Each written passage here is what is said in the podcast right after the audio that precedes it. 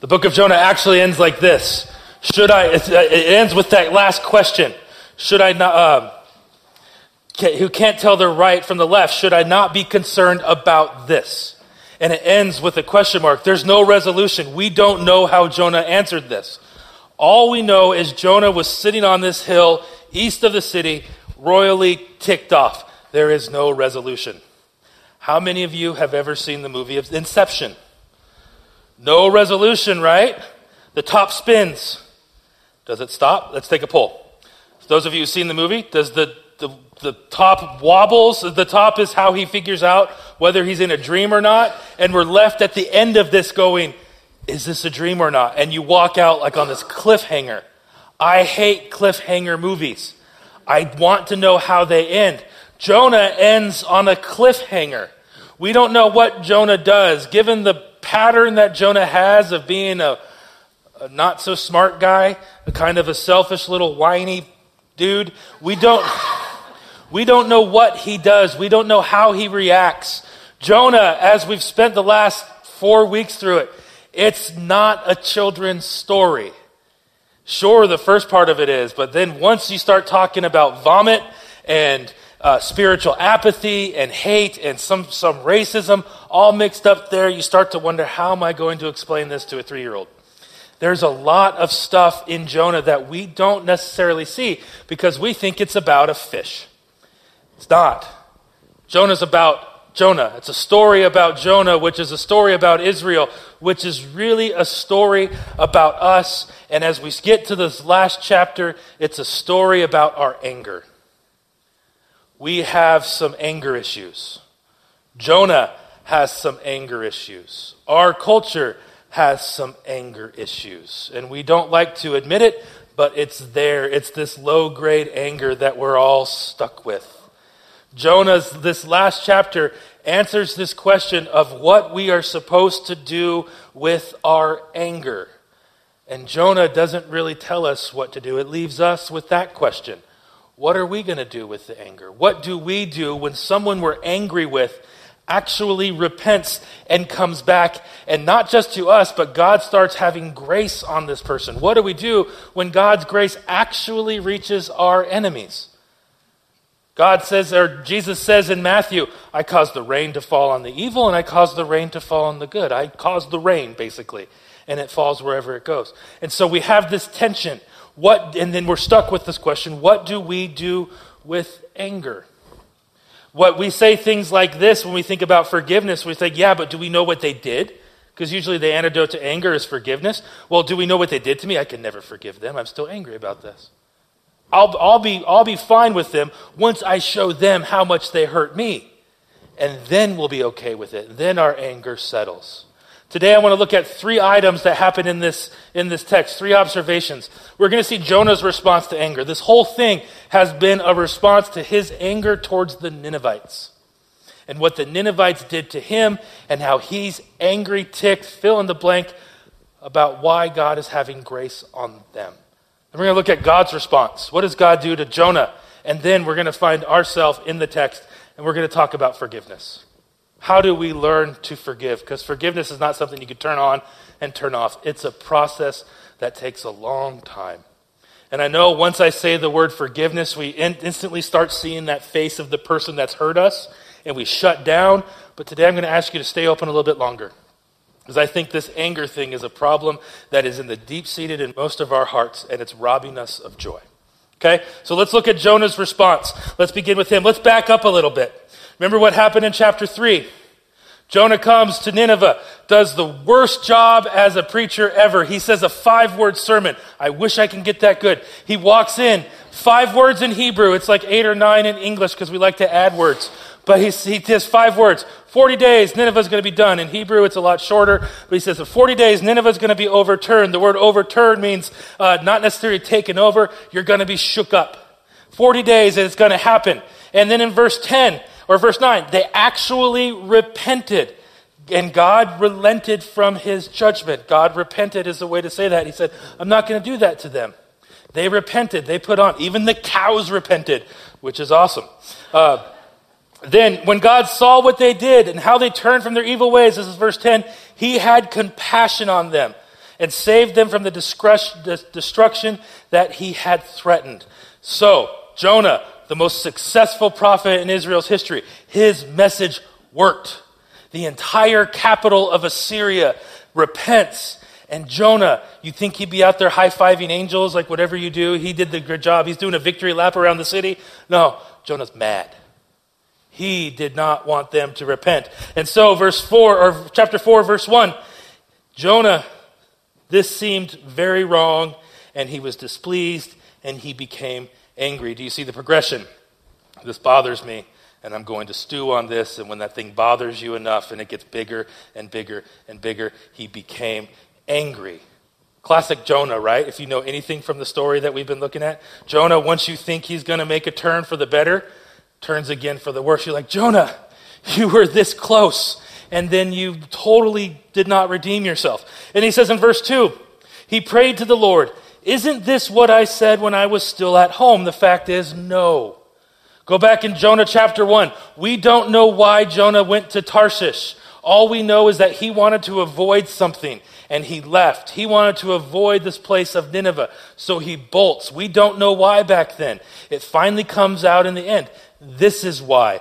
And here it is. This is what I tried to forestall. Uh, this is why I fled to Tarshish. I knew that you were a gracious and, and compassionate God, slow to anger, abounding in love, and a God who relents from sending calamity. This should sound familiar if you've read through Exodus or any of the other prophets. This verse about God being compassionate, slow to anger, abounding in grace, all that comes from Exodus 34. This is the John 3:16 of the Old Testament. This is how God defines himself to the people of Israel. They, they had, when the first time, it's Exodus 34, they had just made the golden calf. They just screwed up that way. And Moses goes up and convinces God not to destroy Israel and start over with just Moses. And then when God actually backs off from the destruction, he says this about himself. He says, I am a God. I am the Lord, the compassionate and gracious God, slow to anger, abounding in love in, and in faithfulness. And this is what defined God going forward. Jonah knows this. And because Jonah knows this, he looks at the Ninevites and goes, I know why you're going to be gracious to them, and that even makes me more mad. Jonah's throwing God's words back into his face, but the problem is these words that God said to the Israelites in Exodus are the only reason Jonah's able to stand on his two feet. They're the only reason there is because of the grace that he offered the Israelites, which gave birth to Jonah hundreds of years later. And so he throws it back into God's face, which totally makes sense. Because if you were to think about things that make you angry about God, grace, faithfulness, compassionate, those things go to the top of the list, right? Aren't you thrilled? Aren't you upset that God is so kind? I am. Aren't you upset that God is gracious? No, this is the funny part in Jonah. Remember, Jonah's supposed to be a satirical look about everything that's happening. Jonah's mad at the stupidest thing. And it says that in the Hebrew. Stupid. Don't be mad about this. This is not something, but Jonah's fried up about this. He doesn't like that God is having grace on the Ninevites. And then he's so mad, he wants to die. Have any of you ever been that mad? No? Good. That's real mad. And then the Lord replied, Jonah, is it right for you to be so angry? Not just mad, but suicidally mad. And then something's happening here. Jonah finds himself in this place where Nineveh represents the whole country of Assyria. And so if you look at what Assyria did, especially to the Jewish people, it makes sense why Jonah's so mad. Assyria was led by a name, a guy named Ashurbanipal. You always want to say that one? I know you do. Ashurbanipal. It's a great name. I think his last name might have been Smith or Jones, but Ashurbanipal. He was the ruler of Assyria, and there was a whole line. Ashurbanipal is just one of many, and he was terrible. The Assyrians were terrible. The Assyrians ruled this area. They were the biggest empire ever. No empire has matched their size, and they reigned for the longest time. No empire since Assyria has reigned for that much time 2300 BC to 600 BC. That's almost 2,000 years, and no one has come close to matching the length of their reign. Here's how they did it unbelievable cruelty. If anybody stood up and made a revolt, they would squash it. And this is where Ashurbanipal comes in. And he was brutal. And so he said, there's one of his writings, and he goes, uh, I went and I squashed this revolt, and all the people who were guilty, I filleted them and hung their skin from the, the gates of the city. That's gross, right? There's a whole bunch of other stuff that he did that's even grosser. This is what Ashurbanipal was known for. This is what Assyria was known for. Assyria would do with their hands what we do with nuclear weapons. They would divert rivers into the town to flood everything out if they didn't go along with it, or if their revolt wasn't stopped. They would also go and put salt and litter the entire field where they grow their crops with salt and thistles, so things would never grow there again. And they did this all in order to squash the revolt that was happening. This is why Assyria was so brutal. They would maim you, they would kill you, they would poke out your eyes and make you walk with no arms for the rest of your life if you stood up against them. This is Assyria. This is what Jonah is looking at and saying, God, you want to have grace on them? This makes no sense. What they did to other nations doesn't compare with what they did to the Jews.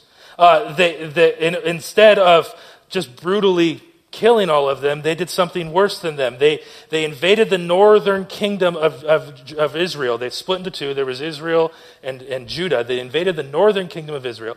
And then instead of shipping some of them off or doing their normal thing, they said, We're going to force you, Jews, to marry Assyrians and have kids this was blasphemy to the Jewish people because they had this uh, ethnic purity that they took from scriptures, and this wasn't supposed to happen. And so, essentially, what Ashurbanipal does to the Jews is a genocide that goes on forever. Now, they don't have their race anymore. Instead, they have what they deemed as half breeds, and they were less people, both to the Assyrians and to the Jews. This is where we get the Samaritan people that come in, in the New Testament when Jesus talks about the Samaritan woman or the Good Samaritan. They were always people that were looked down upon. What Ashurbanipal did was essentially genocide. He wiped out their entire people. This is why Jonah is so mad. The Jews hated the Assyrians. And yet, here is God, and he's going to have grace on them. It makes sense why Jonah would be mad. You'd be mad too. I would be. And yet, what, God, what does God do? Jonah, I want you to go to Nineveh. And I want you to go to the heart of everything you hate. I want you to go to that place that makes you so angry. And I want you to tell them to repent because I love them. And he goes. We don't want that. And he says this he says, Give them 40 days. Now, 40 days, numbers in the scriptures mean something. You have 12 for the 12 tribes of Israel, the 12 disciples. We have six days of creation. You have seven days, which is the number of perfection. And then you have 40, which is shorthand for a very, very, very long time. And so he goes, 40 days. Give them 40 days' notice that I'm going to destroy them. And if you're Jonah, you're like, No, no, no, no. How about eight seconds? Give them eight seconds before you destroy them. Don't give them this time. And so Jonah goes through 40 days, which is a real long time, and you're going to have a chance to repent. So God not only gives them a chance to come back, God says, I'm going to give you time to make your decision. God, even in the judgment, is being gracious, and Jonah hates it. And then he goes to the side of the hill and watches. Little, he already knows what happened. They repented, they came back. And he goes to the side of the hill saying, Maybe their repentance won't stick, and I'm going to watch them burn. Maybe they repent of their repentance, in other words, and I'm going to watch them go. And so Jonah is ticked off, sitting on the side of the hill. And in verse 5 of chapter 4, he says, Jonah had gone out and sat east of the city, made himself a shelter, sat in its shade, and waited to see what would happen. He got his popcorn ready because this is going to be great. Jonah is, is having a three year old temper tantrum. I see this every day. Judah, he's my little Jonah. He, uh, you say, Judah, I need you to do this. No. And he does this. like, what, where did that come from? and runs away. No. This is what Jonah's doing. No. I don't want you to have grace on them. No. You need to destroy them. Do what the United States does. Give them 24 hours and actually call it at 8 and, and send the bombs. I don't want this. this is Jonah. Have any of you ever been like this? Jonah has a point. Haven't we all been sitting at the, the hill across from someone that has just royally hacked us off? And we've looked at them and said, hmm, I don't want God to do anything good for them ever again. We've been there. That one person that did this. No grace for them. You're like the soup guy on Seinfeld. No grace for you. You don't get grace. You don't get good things. You don't get a second chance. You don't get a third chance. You are, if you watch uh, Shark Tank, you are dead to me. This is what you are. No deal for you. We've all been there. I have that face in my head where I've had that person. I have a couple of them. We'll talk about them later. You have that face in your head of someone who's hurt you. And it's hard not to think of them and not start having that displeasure come into your heart. And then, like Jonah, you're displeased with them. They bothered you. And then you stew on a little bit more. Maybe you're doing that now. And then, if you stew on it long enough, it boils into outright anger. We've been there. This is Jonah's response. Jonah's response is the same as your and I. Jonah is a mirror that's held up to us, and we're laughing and laughing at Jonah. And like, Jonah, you moron, come on. And then we realize, oh, that's a mirror. And that's you and I. We're angry people. Uh, you see it at every stoplight if you wait just a little too long. And then a gesture. We see it whenever anyone comes on the news we don't like. We see it in politics. We see it in our family. There is, that person is outright evil and blah, blah, blah, blah, blah. And this is our short fuse in our city and sometimes in our homes and in our hearts. We need to deal with our anger. Now let's look what God does. The Lord provided a leafy plant and made it grow up over Jonah to give shade for his head to ease his discomfort. And Jonah was very happy about the plant. Does Jonah deserve a plant? No, he doesn't deserve a plant. Uh, when, when our children act this way, we take away privileges. You don't get your show, you don't get your treat, you don't get your plant. Judah would go, "What? I don't, I don't like plants. I don't care." But we don't. He doesn't get this anymore. He shouldn't have this. He's ticked, and it's understandable. But this plant, for the first time in the entire book, Jonah is happy about something. God is trying to get at Jonah's anger.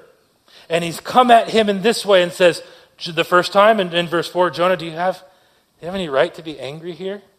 Hmm, I'm going to go sit on the side of the hill. That's the first time. So God says, okay, you got some anger issues. I'm going to come at this from another angle. I'm going to give you a plant and that plant's going to grow up. And Jonah is so pleased about this plant. And then God does something, and, and then the plant goes away. But this is the first time Jonah's ecstatic. And then the next day, God provides a worm, and it chews the plant so that it withered.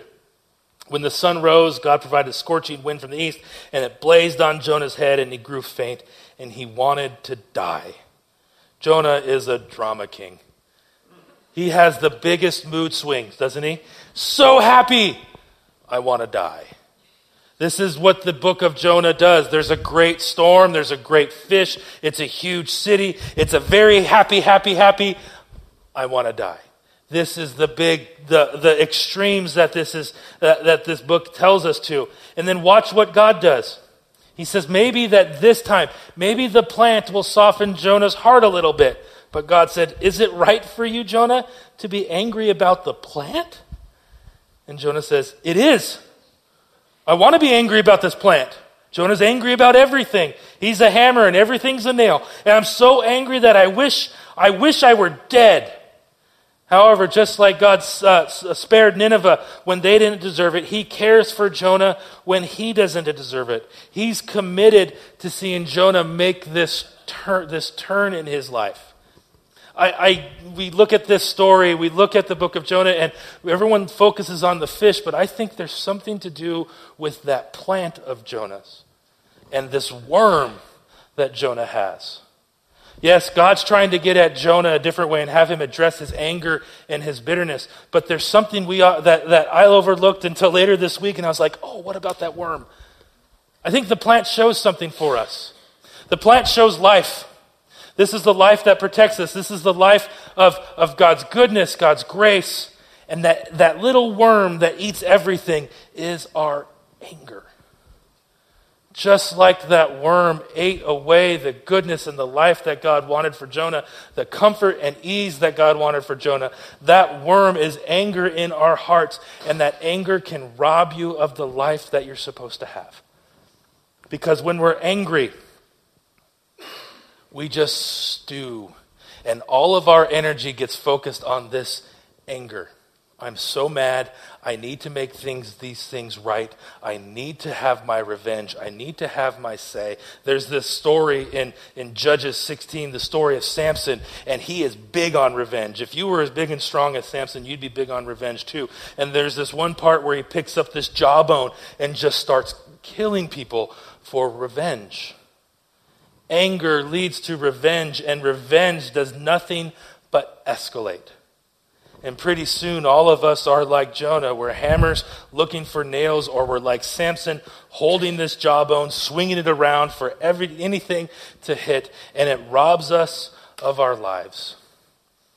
Because every thought is given to anger. If not every thought, almost every thought. When you're getting the quiet part of your life, the quiet part of your house, and you think, this person pops up and what they said to you pops up. How they made you feel pops up. Everything comes in, and then you start stewing, and now your energy is devoted to something else. This is what anger does to us.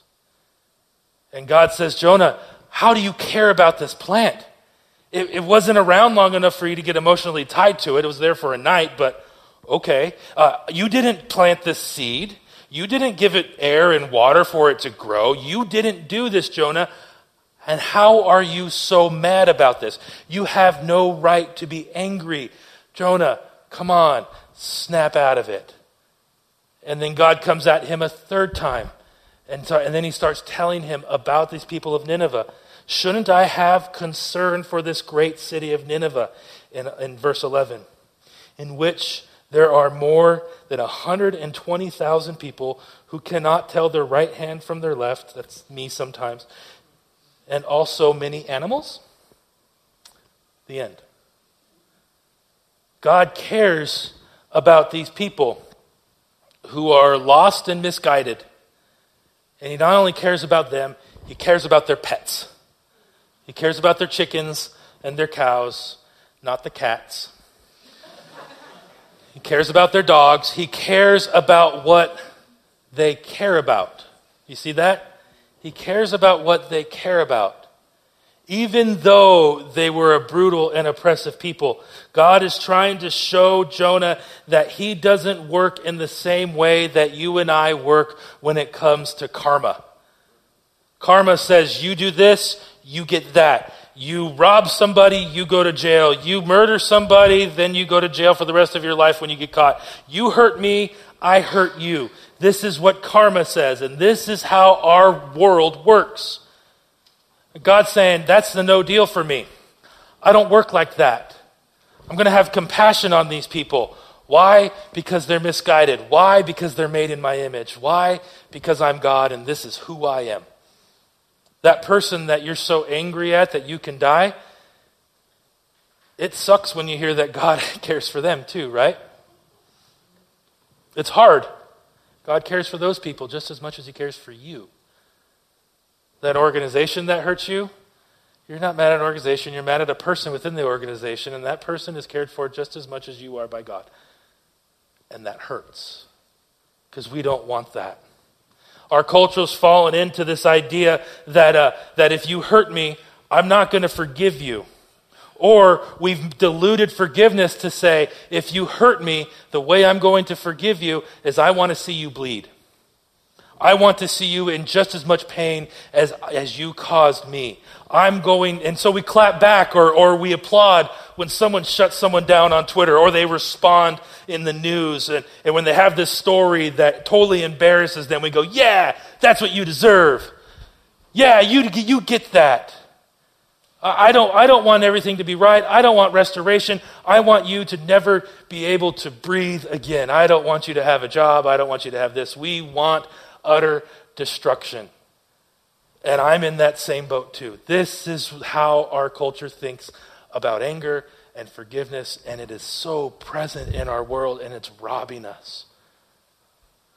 The story of Jonah is a story about a people group and a person that didn't know what to do with their anger. And it almost took their lives for them. So here's my story. There was a guy, I worked for him, and uh, he did some things. You, you, you've been thrown in front of the bus. This one was like a freight train. And I got thrown in front of it. And I got hit by every single car. And this, it was not a good situation. It was not just what, what happened to me. It wasn't just me, it was other people within the organization. And this guy, it was hard. I mean, that's, it was a bad few years of what happened. And over and over again, it's just like, well, well, we'll let it go. But my anger started to stew for this person. And then as it started to get towards the end, I finally said, you know what? I'm going to get up and I'm going to have my say with this person. I'm going to get in his face and I'm going to tell him exactly what he did and exactly how it made me feel. And then I'll feel better. That's what I'm going to do. And so I called my friends because I have a hard time making decisions. I called my friends and said, hey, this is what I want to do. Here's what's happened. Here's my case. And I actually had things documented so I could say on September 5th he did this, and on October 4th he did this. And I, this is what I'm coming. And my friends would go, Yeah, dude, go for it. You have every right to be angry. You have every right to show him who's boss, even though he was mine. You have every right to do this because you have altruism and you have justice on your side. And yes, go for it. I was like, Okay, Tuesday in our meeting, he's going to get it. On Saturday, I call another friend, and he's the same way. Yeah, do it. Or, yeah, you have every right. And he goes, But you can't do it. It's not good for you to do this. What good is it going to be to tell this person off? Nothing. In fact, when you tell this person off, you're going to burn every single bridge around you, and you're going to be more miserable than you are now if you go ahead with this. And I didn't want him to be right, but he was. So, what did I have to learn to do? Forgive. And forgiveness is hard. So, here's what I learned about forgiveness forgiveness is, doesn't always feel good. Forgiveness is when you lose a lot. You lose a lot of pride, you lose a lot of sleep, you lose, sometimes you lose money. You lose a lot initially. And I'm still learning this about forgiveness.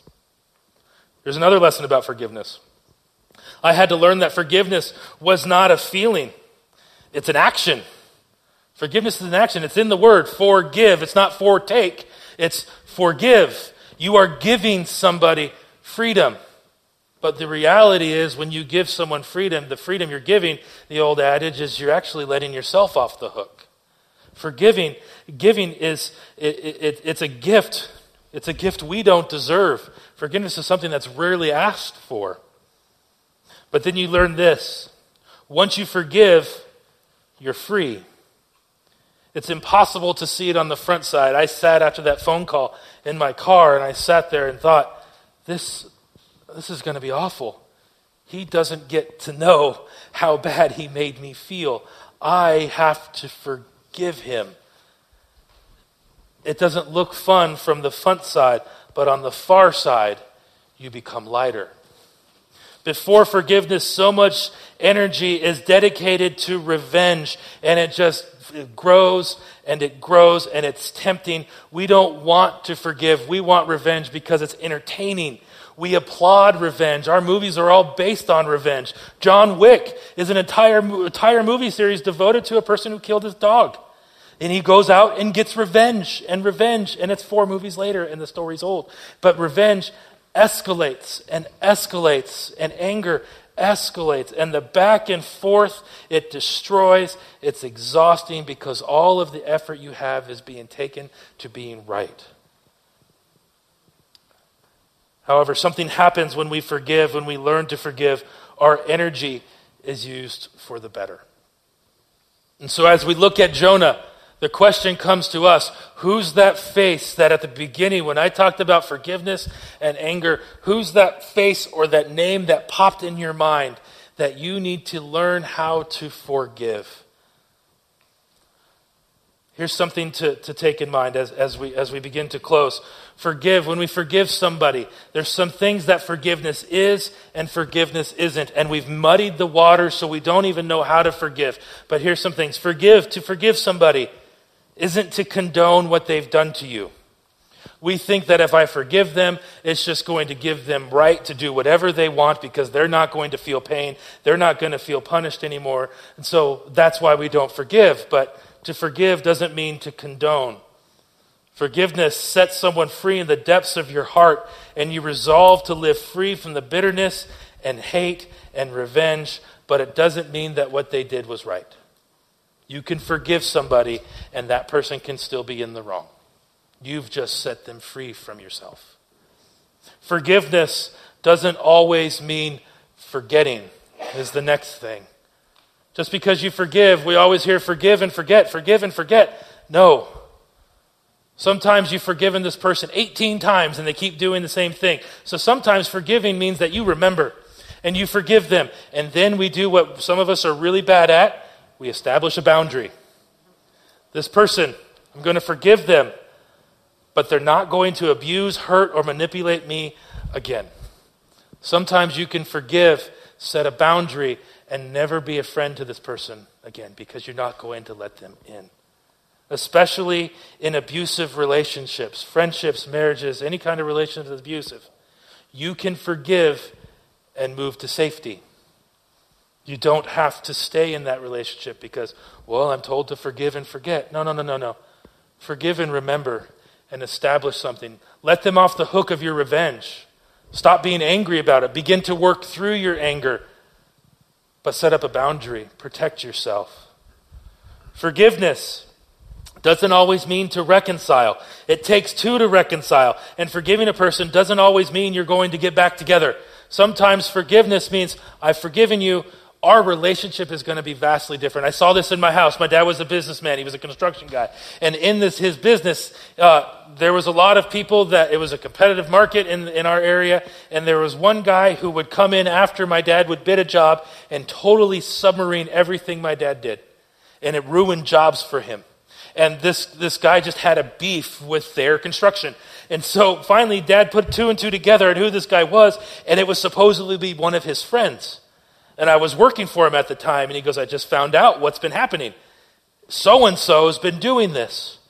And so dad said, Dad was mad for a while. And then he said, I got to have a conversation with him. And he went and had a conversation. And then he said, You know what? We can't be us anymore. Can't, I, I, I I'm going to forgive you. I'm not going to be angry towards you. What you did was in the past. We've talked about it. But we're no longer business partners. We're not going to reconcile this relationship. We're off the hook. Anger ceased, but there's a wall there. Forgiveness doesn't always mean that you reconcile. And this last part forgiveness is a process and it is extremely messy. It's a process and it's a slow and painful process. It's baby steps. Often, what happens is you've been carrying this baggage of anger for so long, and you got, it takes time to get used to not picking that baggage up every day. One day you'll forget it and you feel great, but the next day you come home and, oh, well, I got to pick that up. And now you're angry again. It's a slow, baby step process that takes years. We think it's supposed to be 10 minutes, but it's years. It wasn't until probably a couple years ago where I was able to forgive this guy who harmed me eight years ago. And finally, I could think of him without getting angry. I could think of what he did without getting mad. I don't curse his existence anymore, but it was a process. Forgiveness is a long process. They said something about you, and they, maybe this person had some, you had a ton of respect for them. But they did something to hurt you, and because you had a ton of respect for them, their venom stings a little bit more, and you have this in your heart, but it takes time for that venom to wear out. It takes time for you to get over it. That's why it's not forgive instantly and you feel better. It's a long process. Sometimes we forgive and we need to learn to let go. We need to unlearn a bunch of behaviors that we've developed along the way, and we need to relearn new behaviors and new ways of thinking. And that takes a ton of time. I think that's why this story ends on a cliffhanger. Because Jonah has to learn the same lesson that you and I have to learn. What do we do with this pot of anger? Are we going to hold on to it? And let it seethe within us and let it build and turn us into angry, bitter people who just fly off the handle instantly? Or are we going to learn to let it go? Are we going to learn the process of forgiveness? Are we going to learn what Jesus talks about when he says, You forgive them, not just seven times, but 70 times 70 times 70 times 70 times 70. Why? Because you've been forgiven. Why? Because I care for them too. Why? Because your life can be so much better if you just let go. If you just learn to forgive them. Now, I'm not foolish. I know there's a lot of hurts here, and to hear someone say forgive it's kind of like, yeah, Brad, you're full of it. I get it. I understand that it's like telling me, who's crippled with anxiety, to stop worrying. I understand that. It doesn't really work that way. But today, I hope that we can begin the process of forgiveness. Maybe it's a person, maybe it's a family member. Maybe it's someone in the church. Maybe it's an old pastor. Maybe it's me, and we need to have a chat. Uh, it's maybe it's a neighbor it's somebody. Who is it that you need to begin the process of forgiving today? Would you pray with me? Father, we thank you that in you we have found forgiveness for the things that we have done. But Lord, it's so hard for us to forgive others from what they've done. And so, Lord, we, we, we walk around with these huge lists of things, eh, of, of ways we've been hurt, of people who have hurt us. And we walk around with these lists, and they're getting so long, and they're tripping our feet, and they're ruining our walk, and they're ruining our day, and they're ruining our lives. And so, God, may today we begin the process of letting go, of dropping our jawbone, of dropping the list on the ground and say, I'm not going to pick that up today. I'm going to choose to forgive. I'm going to learn how to forgive. And little by little, Lord, May we begin to live the life that you have for us a life of peace and joy, a life that is filled with you who are compassionate and gracious towards everyone. May we enter this because we have been first shown grace. We have been first shown forgiveness. May we offer people the forgiveness that we have been given. Teach us how to forgive. Give us open hearts. Give us teachable spirits. In your name we pray. Would you guys stand with me?